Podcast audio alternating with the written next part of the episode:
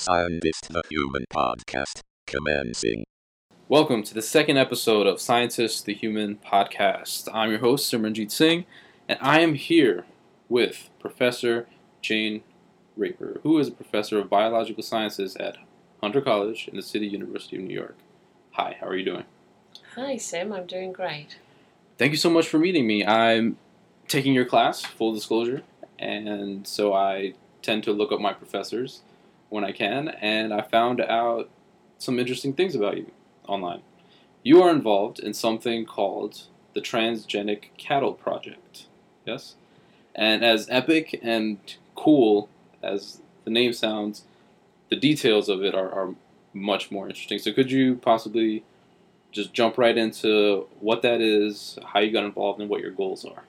Absolutely. So, I work on a parasite that is prevalent in Africa and it's transmitted by the tsetse fly. And the parasite is called an African trypanosome. And this parasite infects people and kills quite a few of them every year, maybe 50,000. But the real problem is the cattle. So, way back when, um, we imported cattle into Africa and they became highly, highly susceptible to this parasite. Mhm. And so when they're bitten by the tsetse fly, they waste away and then they die.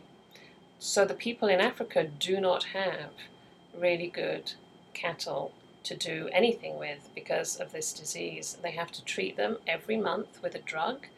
The drug is quite nasty. It's based on ethidium bromide.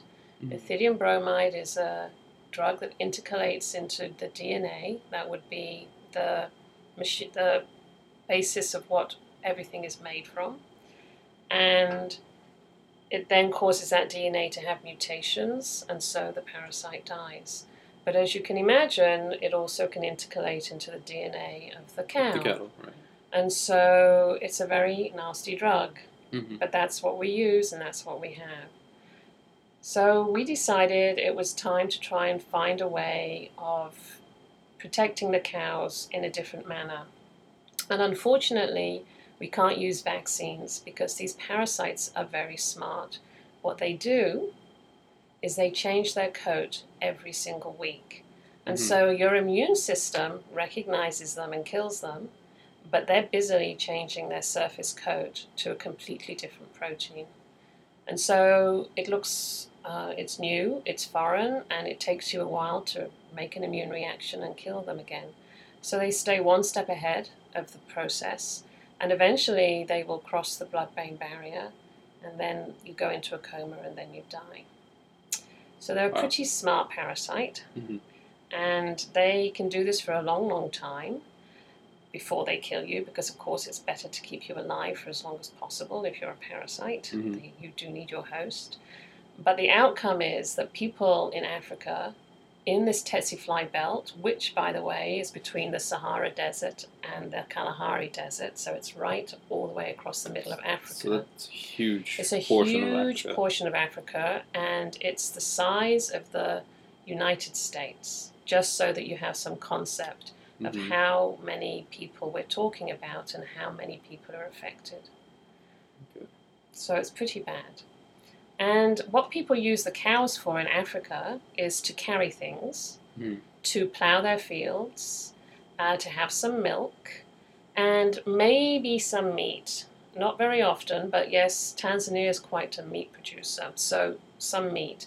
But they're not great big cattle herds like we have here in North America. People want to keep maybe five to ten cattle. So it's not as though we would instantly turn Africa into the Midwest if we could ameliorate this disease or prevent this disease Mhm. um, it would just give the poor people in Africa a means to get out of their poverty and actually use these cattle as ways of making money because you can carry people's stuff for them, you can plow Mhm. people's fields for them, and you can get things to and from market. And so it would just really improve people's livelihoods. And we're looking at the smallholder farmer, that's, that's our particular focus. So, how on earth am I going to help anybody when there's these drugs that they ta they give their cattle every month, and that's the standard operating procedure, and we cannot make a vaccine? Mhm. So it turns out in our blood we have a factor called the trypanosome factor. And this factor is essentially the good cholesterol. Okay. So it's high density lipoprotein, and we know it commonly as the good cholesterol. And we think of the good cholesterol as a molecule that uh, circulates in our blood and collects up all the cholesterol that is deposited in our arteries and takes it to the liver, and the liver secretes it as bile. That's why it's called the good cholesterol. So I think of the trypanosome lytic factor Mhm. as the super good cholesterol because not only does it do that, but it Mhm. also kills African trypanosomes. Mhm. And the way it kills them is they are in circulation in our blood. They don't go hiding in cells, they just grow and divide in our blood Mhm. every six hours. No problem. The parasite divides every six hours. Every six Okay. hours. That means it needs a lot of lipid and cholesterol Mhm. to make its membranes, right? The outside of the cell is covered in a membrane. There's lots of membranes on the insides of the cell. And so what it does is it scavenges our lipid and cholesterol from us. And so it eats this good cholesterol. Okay. It's a single cell, so I shouldn't really say eat. In, in scientific terms, we would say endocytose. Mhm. So it consumes this cholesterol, and it does it because it wants the components to make the membranes. However, there's a little Trojan horse that comes along, and this is a protein called apolipoprotein L1. The parasite doesn't know this, and what that, this protein does is once it gets to the digestive vacuole of the parasite, is it unhooks from the good cholesterol and it inserts into the membrane of the parasite. Mhm. And it makes a pore, it makes a tiny little hole. And this little hole allows the movement of ions, things like sodium and potassium and hydrogen, across the membrane. And it, what it does is it depolarizes that membrane. So, for those of you who don't know, um, the inside of a cell has a very different ion concentration from the outside of the cell. Mhm. And we and the concentrations are hugely different of sodium and of potassium. And the way we maintain that is we have pumps in our membranes that pump the ions one direction or the other. The overall result is that we have a slightly negative charge on the inside of a cell compared to the outside.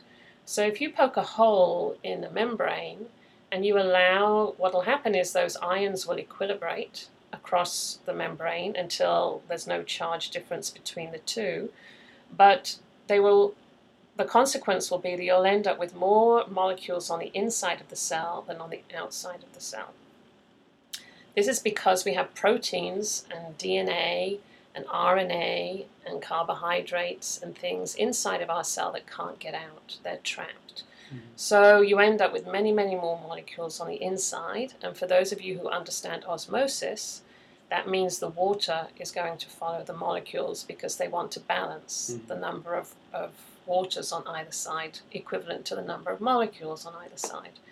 And the water, of course, goes through these channels called aquaporins, which was discovered some time ago in uh, eukaryotic cells. Mhm. And a man called Peter won a Nobel Prize for that. So trypanosomes are no different. They're eukaryotic cells and they have aquaporins. Oh, good. So I'm going to talk forever. Please go on. Um, we realized that human beings were susceptible to a couple of different parasites of these African trypanosomes. But in general, we're particularly good at killing the majority. So there's many different strains, or species, I should say, and we're, we can kill most of them. But there's two that have changed, mutated, evolved to resist our lytic factor. Mhm. One of them has made a protein that that binds and neutralizes the pore forming protein. So we call that the trypanosome immunity protein. Okay. The other one has changed the way it takes up the good cholesterol. And so it takes up much, much less. As a consequence, it appears to grow much slower. And in on top of that, it's created a protease, which is something that can chew up protein, and that destroys the ApoL once it gets inside the cell. So it's brought two mechanisms into play, whereas the other one has only got one neutralizing protein. Okay. But the consequence of that is that these parasites, one is called Trypanosome brucei rhodesiense, and the other one is called Trypanosome brucei gambiense, can infect human beings. Hmm. All is not lost though, because there are, of course, many, many primates in Africa monkeys, old world monkeys, and apes. Uh, the apes would be the gorilla, and the old world monkeys that I want you to focus on is the sooty mangabe, the baboon, and oh gosh, the sooty mangabe, the baboon, oh, and the mandrill. Beautiful, beautiful, colourful faces mandrills have. So these guys are completely and utterly resistant to all parasites, All parasites. all trypanosome parasites. All tr- okay. Okay, not all parasites in the entire universe, as far Mhm. as we're aware, no.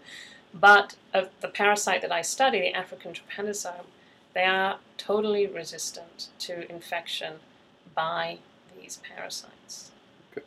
So we rationalize that as we evolved from these old world monkeys, and we evolved from the gorilla, that perhaps they had a trypanosome lytic factor that mm-hmm. was different from ours, and that's what allowed them to kill all of the parasites. And the humans had evolved a different factor for reasons that aren't entirely clear right now that was not so good at killing everything. Mm-hmm. Got it? Yes. Good. So we decided to go hunting in baboons' blood to try and find the factor. And that was a pretty pretty straightforward because we just rationalized that it would be the same components that humans had Mhm. and they would just be slightly different in sequence. Once we got that protein, we purified the whole complex and we showed that we could kill all the trypanosomes with it. We then had to get the DNA because we wanted to clone the gene and give it to mice. Because mice, in case you don't realize, are not primates. Mhm. They do not have the trypanosome lytic factor Mhm. and they are highly susceptible to the disease, just like the cows, who are not primates, Mhm. don't have the trypanosome lytic factor, and are highly susceptible to the disease. So let me ask you a question and see if you remember. Who has the trypanosome lytic factor? The the trep the factor that you found was in the baboons Correct. That kills all, Everything. all the All the parasite species. And so you're so you're using the mouse as a model organism Correct. to test if this factor can work outside of a primate. Excellent. So you're you're going to in a process that I currently won't be able to explain, but I will look up. You're going to insert that the gene for that factor into a mouse model. Correct. Okay. Super. So remember, only primates have this lytic factor, so that would be monkeys and, and apes, great apes, and not all of them. So it's the old world monkeys, Okay. And that so that by that I mean pe- the monkeys that are in Africa, and so all the monkeys that are in South America or Asia or other areas of the world do not have this lytic factor. So we understand by that in evolutionary terms that it was acquired after the split of the continents. Okay, when all the apes got separated from each other, hmm then s- there was some pressure on the population that made them acquire this, this lytic factor hmm on the continent of Africa. It does not appear to have happened in other places. Okay. And uh, let me see, where were we? Okay, so we've got all these monkeys that are super resistant. So we cloned the genes that encode the baboon lytic factor, hmm and we indeed put those into mice. And we asked, are the mice protected? And indeed they were. And they were protected against the parasite that causes rhodesiense. And we have not yet had the opportunity to test if they're going to be protective against the parasite that has gambiense. Mhm. We're not too concerned about that because the cows only get rhodesiense, Okay. right? So they only get the one kind of parasite. Of course, they get all the other parasites. They get they've all got crazy names like Congolense, Evansii, Mhm. Brucei, Lewisii. Don't worry about that. Uh, they, they get all of those parasites, but the one they don't get is. Gambiense. The cattle don't get infected by that Okay. at this moment in time, Okay. we should state. So we put these into mice, they killed all the parasites, we were very happy about that. When you say they killed all the parasites, did they completely wipe them out, or was there after some time they pop back up again like in humans? They completely wiped them out. Okay. Just like in baboons. Okay. Completely, Completely. wiped them out. Okay. So I then approached my colleagues who work in the International Livestock Research Institute in Kenya, who have been trying to cure cattle of this disease forever. Mhm. And their mechanism was to take a cow that is resistant to the disease, or tolerant is perhaps a better word, it. so originally, yeah, Mhm. exactly. In Africa, they they had their own cattle that were had grown up with the parasite. One could say had evolved with the parasite, and so these cattle have become quite tolerant. So they carry the parasite, but they don't get sick.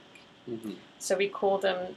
They don't have a clinical episode, is how you would say with humans. Mhm. The problem is, as far as the farmers are concerned, they're too small. Okay. They are small, they can't carry a lot, they can't pull plows, they're not very strong, they're terrible at breeding, they don't make good milk, and they don't make good meat. Mhm. So, whilst they are in essence a cow that is tolerant to the disease, the farmers don't want them. Mm. They want these big, honking, muscly, Right. well breeding, great milk producing cows that the Europeans brought in. However, those cows are highly susceptible to the disease. And so, what my colleagues Stephen Kemp and Harry Noyes did was to set up a breeding program. Mhm. Now, cows have a gestation period of nine months, just like human beings, and they take two years to reach sexual maturity. Mhm. And so, after many, many years of breeding, a big, stonking, muscly European cow with a small but tolerant of disease African cow, the progeny they got out were a real mishmash. And none of them came out to be the perfect cow, which was lots of muscles and highly tolerant. Mm. And it turns out that all the, the genes that one needs to be tolerant are scattered all over Right. the genome hmm and the chances of them being inherited by the offspring and all ending up in the same animal is vanishingly small. And perhaps if one was breeding mice, one could achieve this aim, but uh, it, they stopped with the cattle Okay. after a couple of generations. So this is where you come in. So yeah, this is where I come in. When we uh, literally the day we put the genes into the mice and we saw that they were resistant, I picked up the telephone and I called them Mhm. and I said, "I have the gene for you. I have the gene. Would you be interested in making a transgenic cow?" Mm. And they said yes. It was fantastic. What was that conversation like? Wonder how excited they must have been. They were so excited because they've been trying to do this for years through a natural breeding program and had not been able to achieve it Mhm. because of the nature of the tolerance. And so they said this was their dream, and if they could do this before they died, this would be totally fantastic. So then we had to think well, who do we turn to to fund this kind of project because breeding cows is not cheap. So initially we tried uh, Britain, and we did relatively well in the scoring process, but they were a little leery, that means frightened, of uh, the transgenic animal prospect hmm in Africa. I mean, the Brits in general, of which I am one, Mhm. but I don't. I suspected, but I don't want to ask. yeah, but I don't think like them. Um, were are a little against, for reasons I don't really understand, against uh, transgenic crops and transgenic animals, Mhm. even though they may ultimately be the way to feed the world, as we say. Mhm. They are somewhat against it. So it didn't fly with the Brits. So then we turned to the National Science Foundation in the States, and people in America are much more open about transgenic crops and transgenic animals. Mhm. And the National Science Foundation had partnered with Bill and Melinda Gates to create a new type of grant called BREAD, which stands for Basic Research to Enhance Agricultural Development. Mm. Okay, B BREAD. Fantastic acronym. Mhm. The majority of the people that they were looking to fund were people who work with plants to make them either disease resistant or drought resistant Yeah. or um, and they weren't frightened of transgenics at all. Mhm. So we approached them with a grant application to make a transgenic cow to save the help the poor farmers in Africa who run small holding farms. And of course, it would enhance agricultural development because they could use the cow to carry things to plough the fields, Yeah. to for the manure, for the milk. Everyone would. It's a win-win. And- so Sorry to interrupt you, but Yeah. what is a holding farm? small holding. So Small by that, what we mean is they plough maybe four acres of land. Okay. They have a couple of goats. So they have a couple of cows. So it's size. literally Okay. size. got That's what it means. Got it. Size, and it's to take care essentially of their family. They're not Mhm. trying to feed the entire country or town or anything like that. They're Mhm. trying, and they would often go to the side of the road and try and sell their wares, or go to market and try and sell some of their products if they had extra. Mhm. Does that make sense? Yes. Okay, thank you for asking. Stop me if I'm if I'm saying words and things that don't don't um, I will. makes sense. Uh, so the National Science Foundation were fantastic, and they were very excited with all of our preliminary data in the mice, and they said this fits perfectly the call, and so they funded us to make this cow, or Mhm. at least to to sort out all the basic principles and get it on the road. So we started with um, Roslyn, which is where Dolly the sheep Mhm. was made. And we asked them to go to Ilri in Nairobi, in Kenya, and train the scientists there in the art of cloning animals, farm animals. Mhm. And the man we sent was a man called Bill Ritchie, and he was one of the Dolly the Sheep guys from way back when. And the way you make a transgenic cow is the same way you make a tra- you made Dolly the transgenic sheep, Mhm. the clone sheep. Sorry.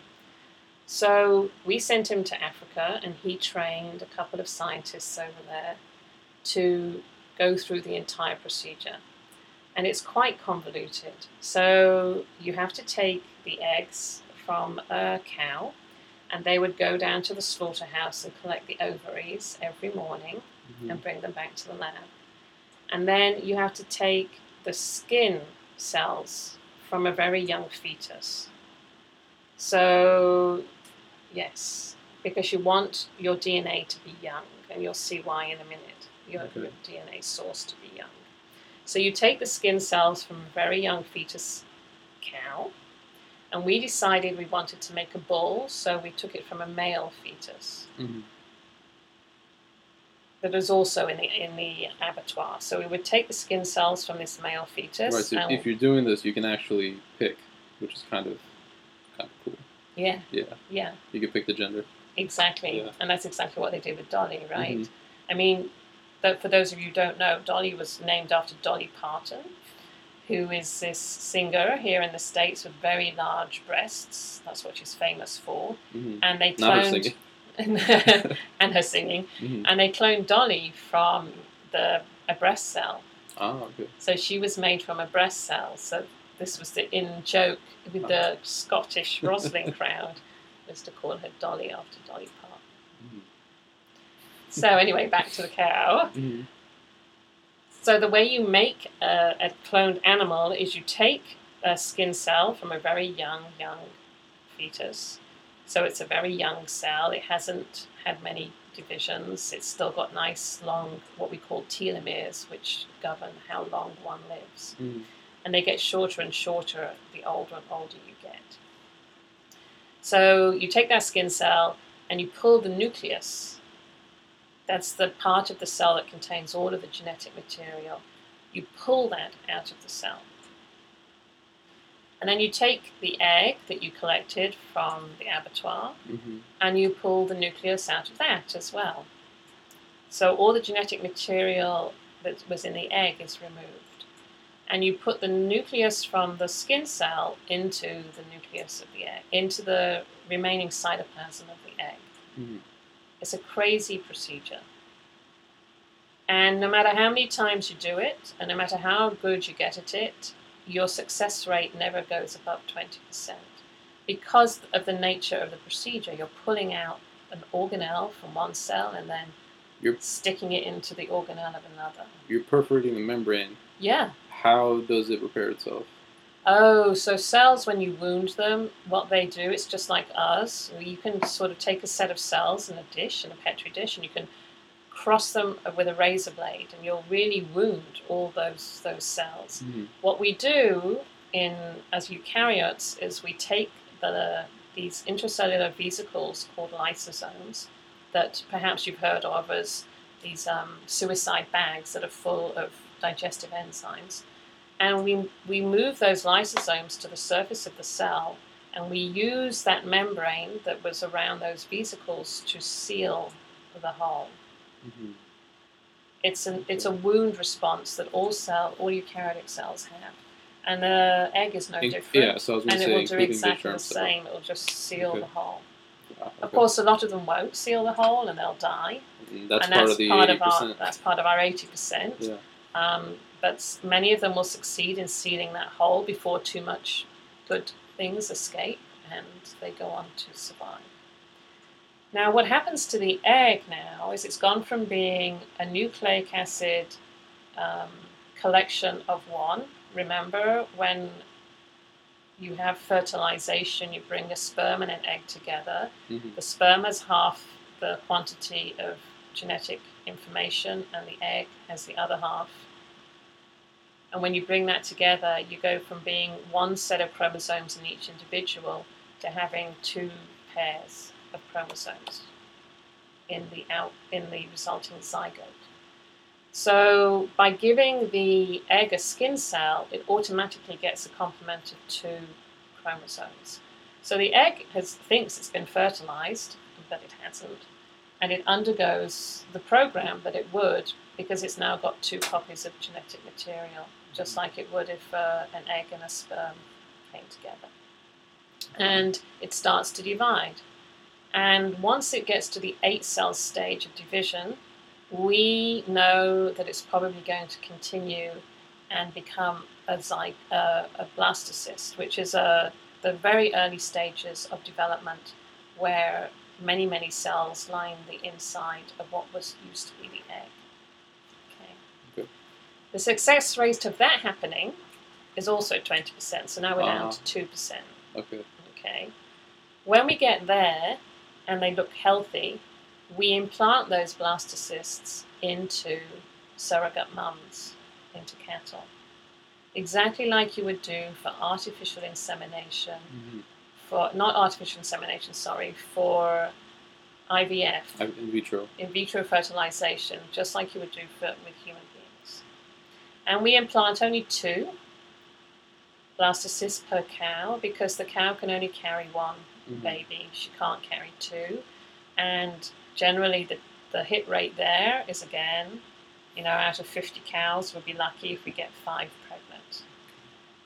And by pregnant, I mean a fetus begins to grow Mhm. um, to at least three months. Then we call that um, a pregnancy. Of those animals, we the first time round we did this, we got two live births. We had one cow abort at five months, so obviously there was something wrong with the development of that of that young animal. Mhm. The other two were born, and one died three days later, so there was obviously something wrong with the development of that animal. And we have one surviving male Mhm. cow. He is now going, he'll be two years old in about a month's time. And so he'll be able to be tested for his fertility. His name is Tumaini, which means hope in Swahili. And he's the very first cloned cow in the whole of Africa. And he's an African cow. Mhm. He's the one that they like. He's a Boran. That's the name of the breed. It's definitely a breed that was originally taken there from Europe. We understand that, but this is the big muscly cow that breeds well, that makes good milk, Do all the that's labor. strong, will do all the labour. And so it's the very first cloned cow in the whole of, of Africa. It's quite an achievement. Now this is a clone, right? This is not a transgenic. Yeah. So this was the first step was Mhm. could we even do this? Could we translate the technology to Africa? And could they do it? And the answer is yes. So the technology's been transferred and they can do it and they have a fully functional, I guess, IVF, cow IVF system, cloning cow system Mhm. in Nairobi. So then our job came in, which was to create the piece of DNA that is ultimately going to end up in a transgenic animal. So we did, we decided that we needed to be a little tricky about the way we did this. Because if you remember, the, um, the good cholesterol is carrying a gene the product of which is called apolipoprotein L1. And I told you way back in the beginning that it makes pores in membranes, Mhm. so it's toxic. So we can't do the usual trick when people clone genes. They put it under what's called a strong promoter. And what I mean by that is when uh, the machinery lands on the DNA to turn the DNA into message and then that message into protein, when we put strong promoters on, on these genes, it means it makes a lot of message, which then means you get a lot of protein. Uh, but a lot of this protein would probably kill the animal Good. because it would make holes everywhere and it would be very, very dangerous. And in fact, some colleagues in France had tried to make a transgenic mouse earlier on, and they put it under a very strong promoter, and all the babies died in when they were born.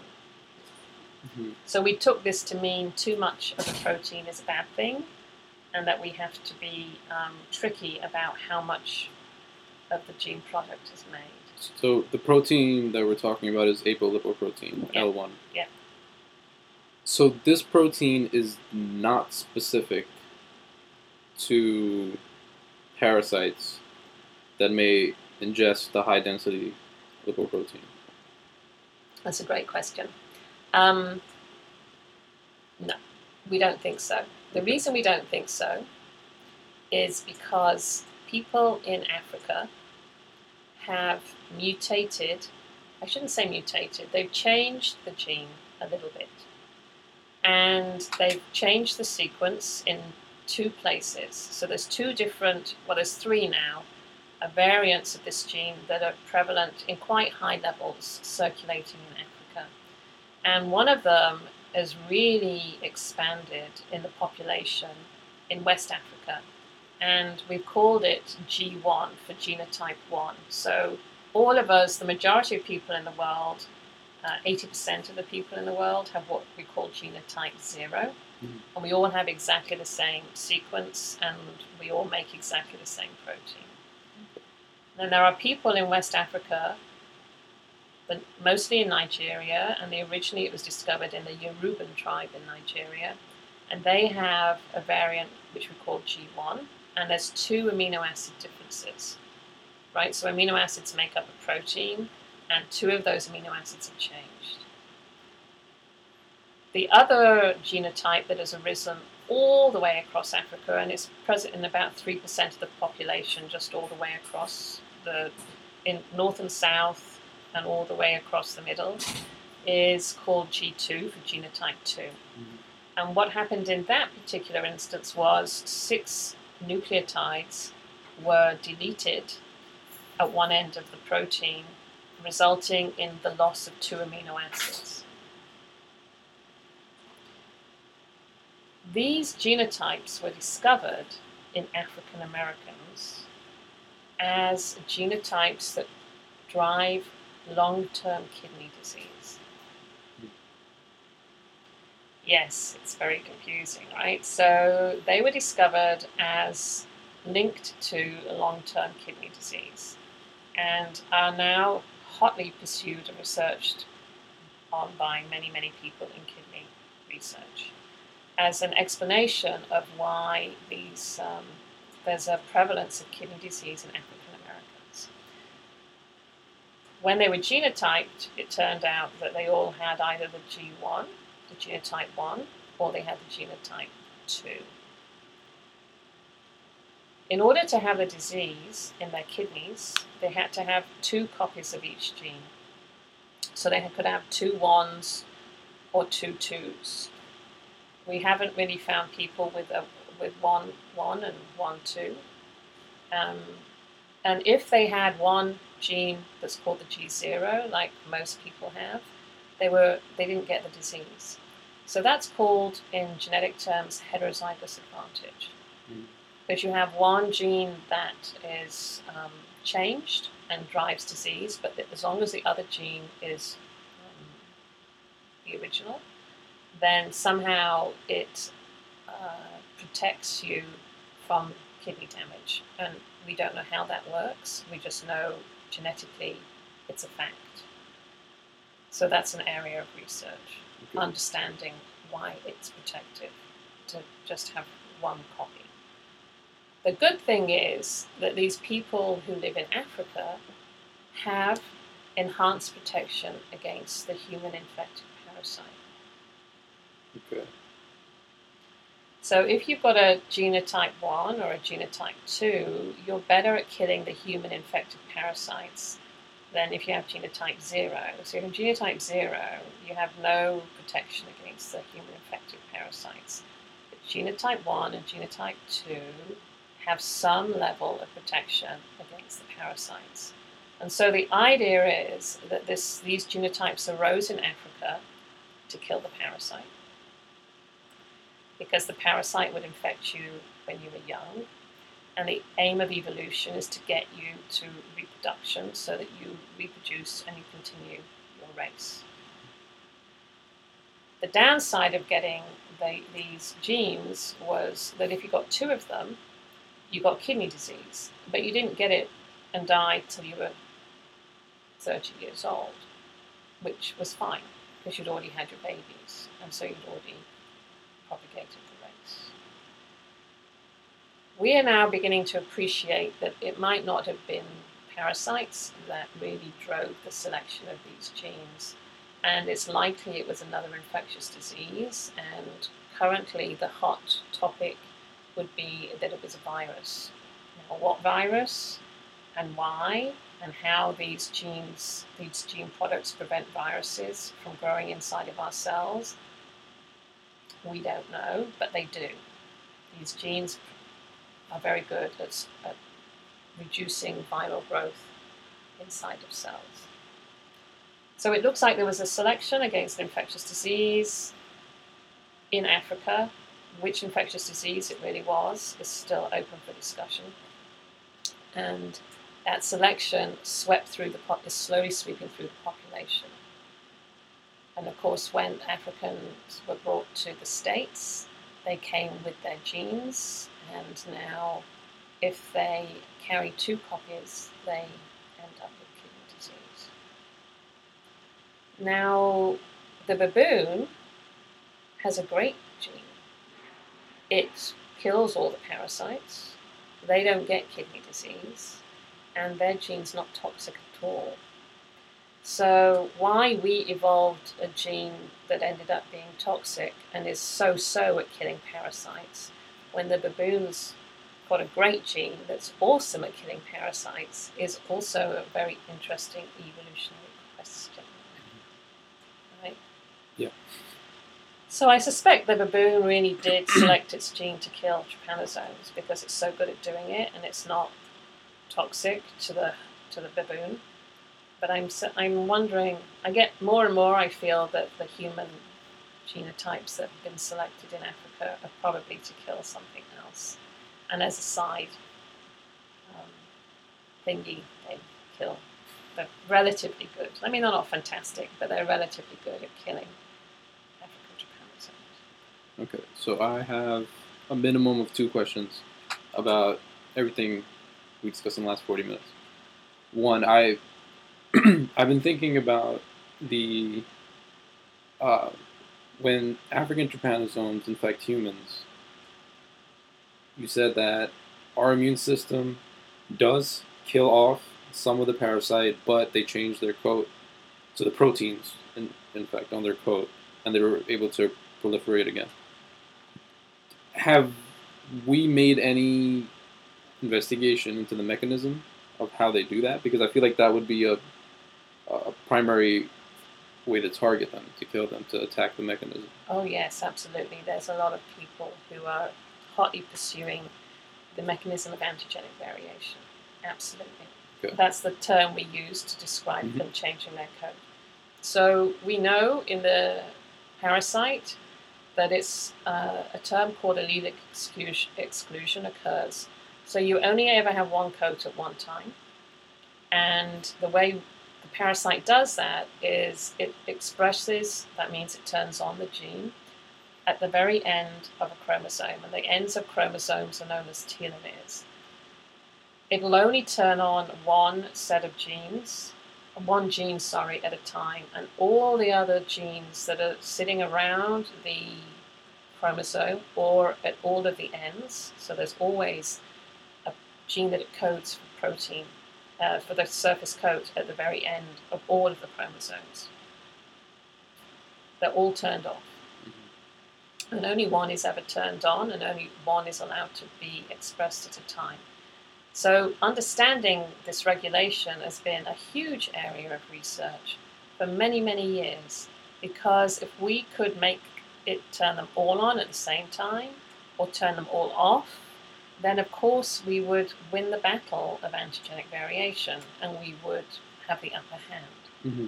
And if there was a drug that we could administer that would do that, that would make them all turn on or all turn off or totally dysregulate that regulation, it would be fantastic.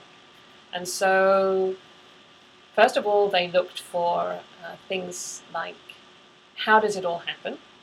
And it became clear that you can turn one telomere on and another telomere off. That's one way it can happen. Or you can take genes that are encode this code from the middle of a chromosome and, and switch them in during uh, replication.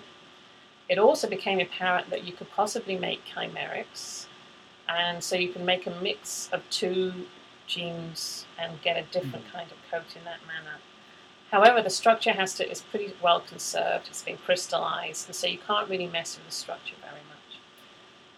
So that was the first discovery, and then people tried to understand what turned things on and what turned things off. And there's been a lot of looking at different ways that DNA is marked, and how histones, which are these um, proteins that wind DNA up into what's called a nucleosome and then pack it even tighter so that it can very be very, very compact inside a cell. So there's a lot of studies on looking for special enzymes that open things up because if you understand the structure of chromatin, which is the very packed DNA, mm. in order for an enzyme to get in there and bind to a promoter and turn on a gene, it has to open up.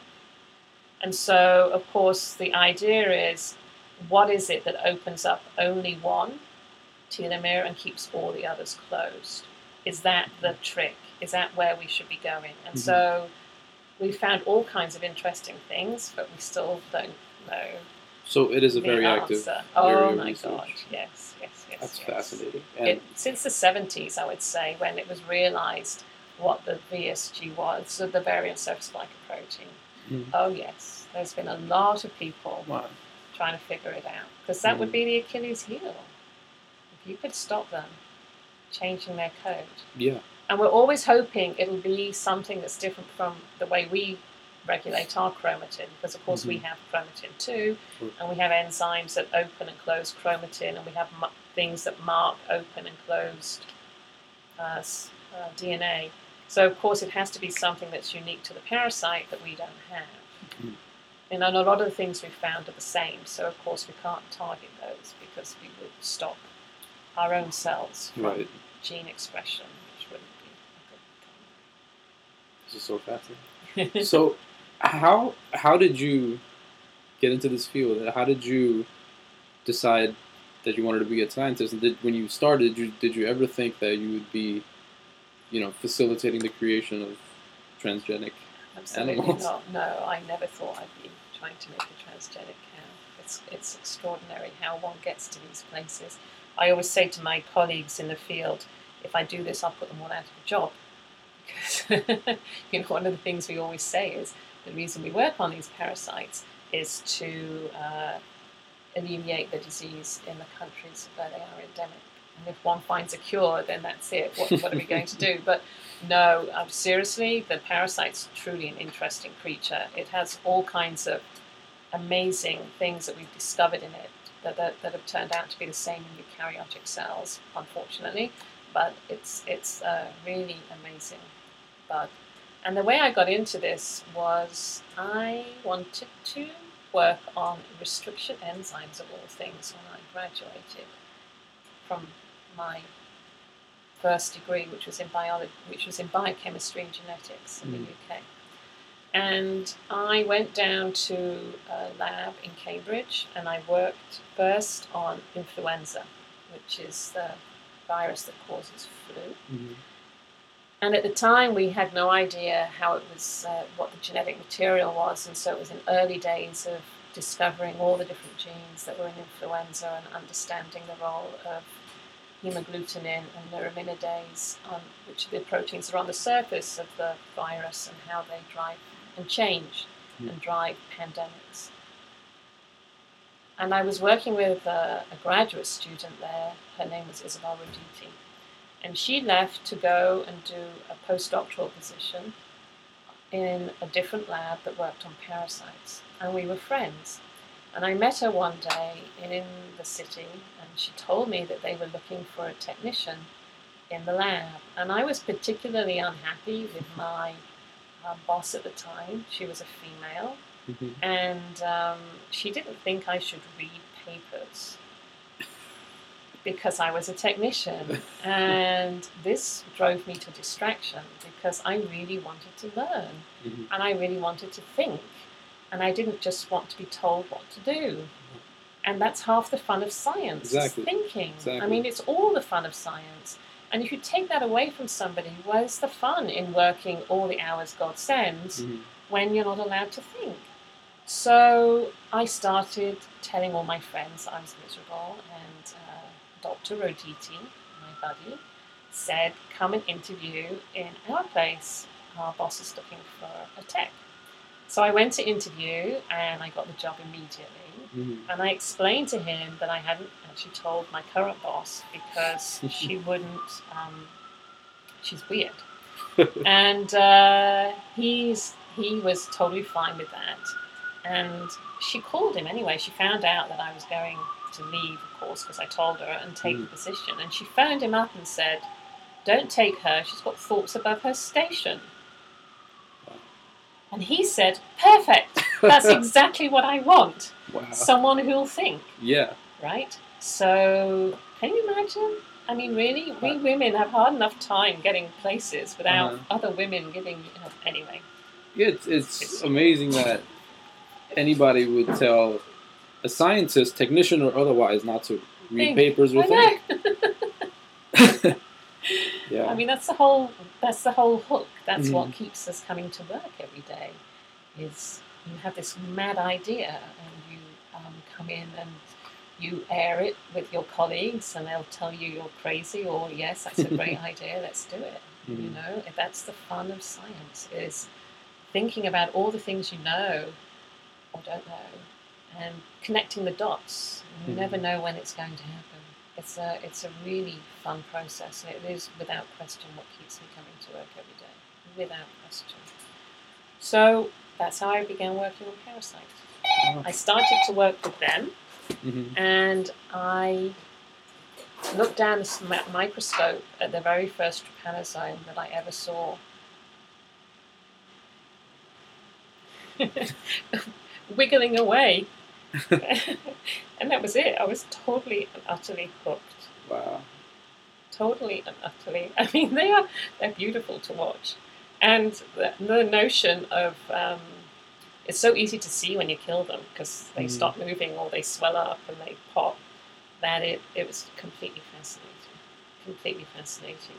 And parasites, you know, they've been around a very long time, and they are superb masters of hmm um, sticking around and changing and staying one step ahead of our immune system. So they're quite the challenge. Despite the fact that they're, they're harmful to people and animals, I'm sure you develop a respect for their their the way they survive, right? They're It's- it's- incredible. They're yeah. incredible. There is so much to learn from them, and people look at very, very different aspects of the parasite. You know, I just look at one, which is um, how primates have evolved to kill that parasite.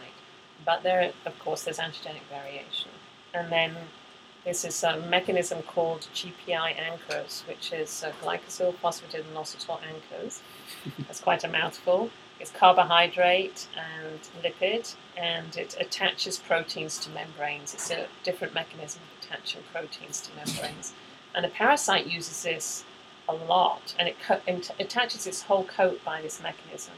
And we were the very first people to discover this mechanism in, par- in these African trips, and we thought that it was unique. It turns out it's not. Mhm. Eukaryotic cells do it too. But there's some great drugs that have been made to target that pathway that are unique. There's unique aspects of it um, in trypanosome biology. And then there's this other mad thing called RNA editing that mm-hmm. trypanosomes do. So you know the electron transport chain, and you know the TCA cycle, the tricarboxylic acid cycle, which are all mm-hmm. parts of making energy for a cell. African trypanosomes, when they're in blood, they just live by glycolysis alone, and they don't bother with the TCA cycle or the electron transport chain. Don't need it. They consume huge amounts of glucose. We have huge amounts in our blood Okay, yeah. and they just churn it through incredibly fast. Once they get into the fly, however, they don't have that replete amount of glucose, and so they have to turn on their TCA cycle Mhm. and their electron transport chain and make energy like eukaryotic cells do. So resilient. I know, Yeah. but th- this is mad way they control the gene expression. Mhm.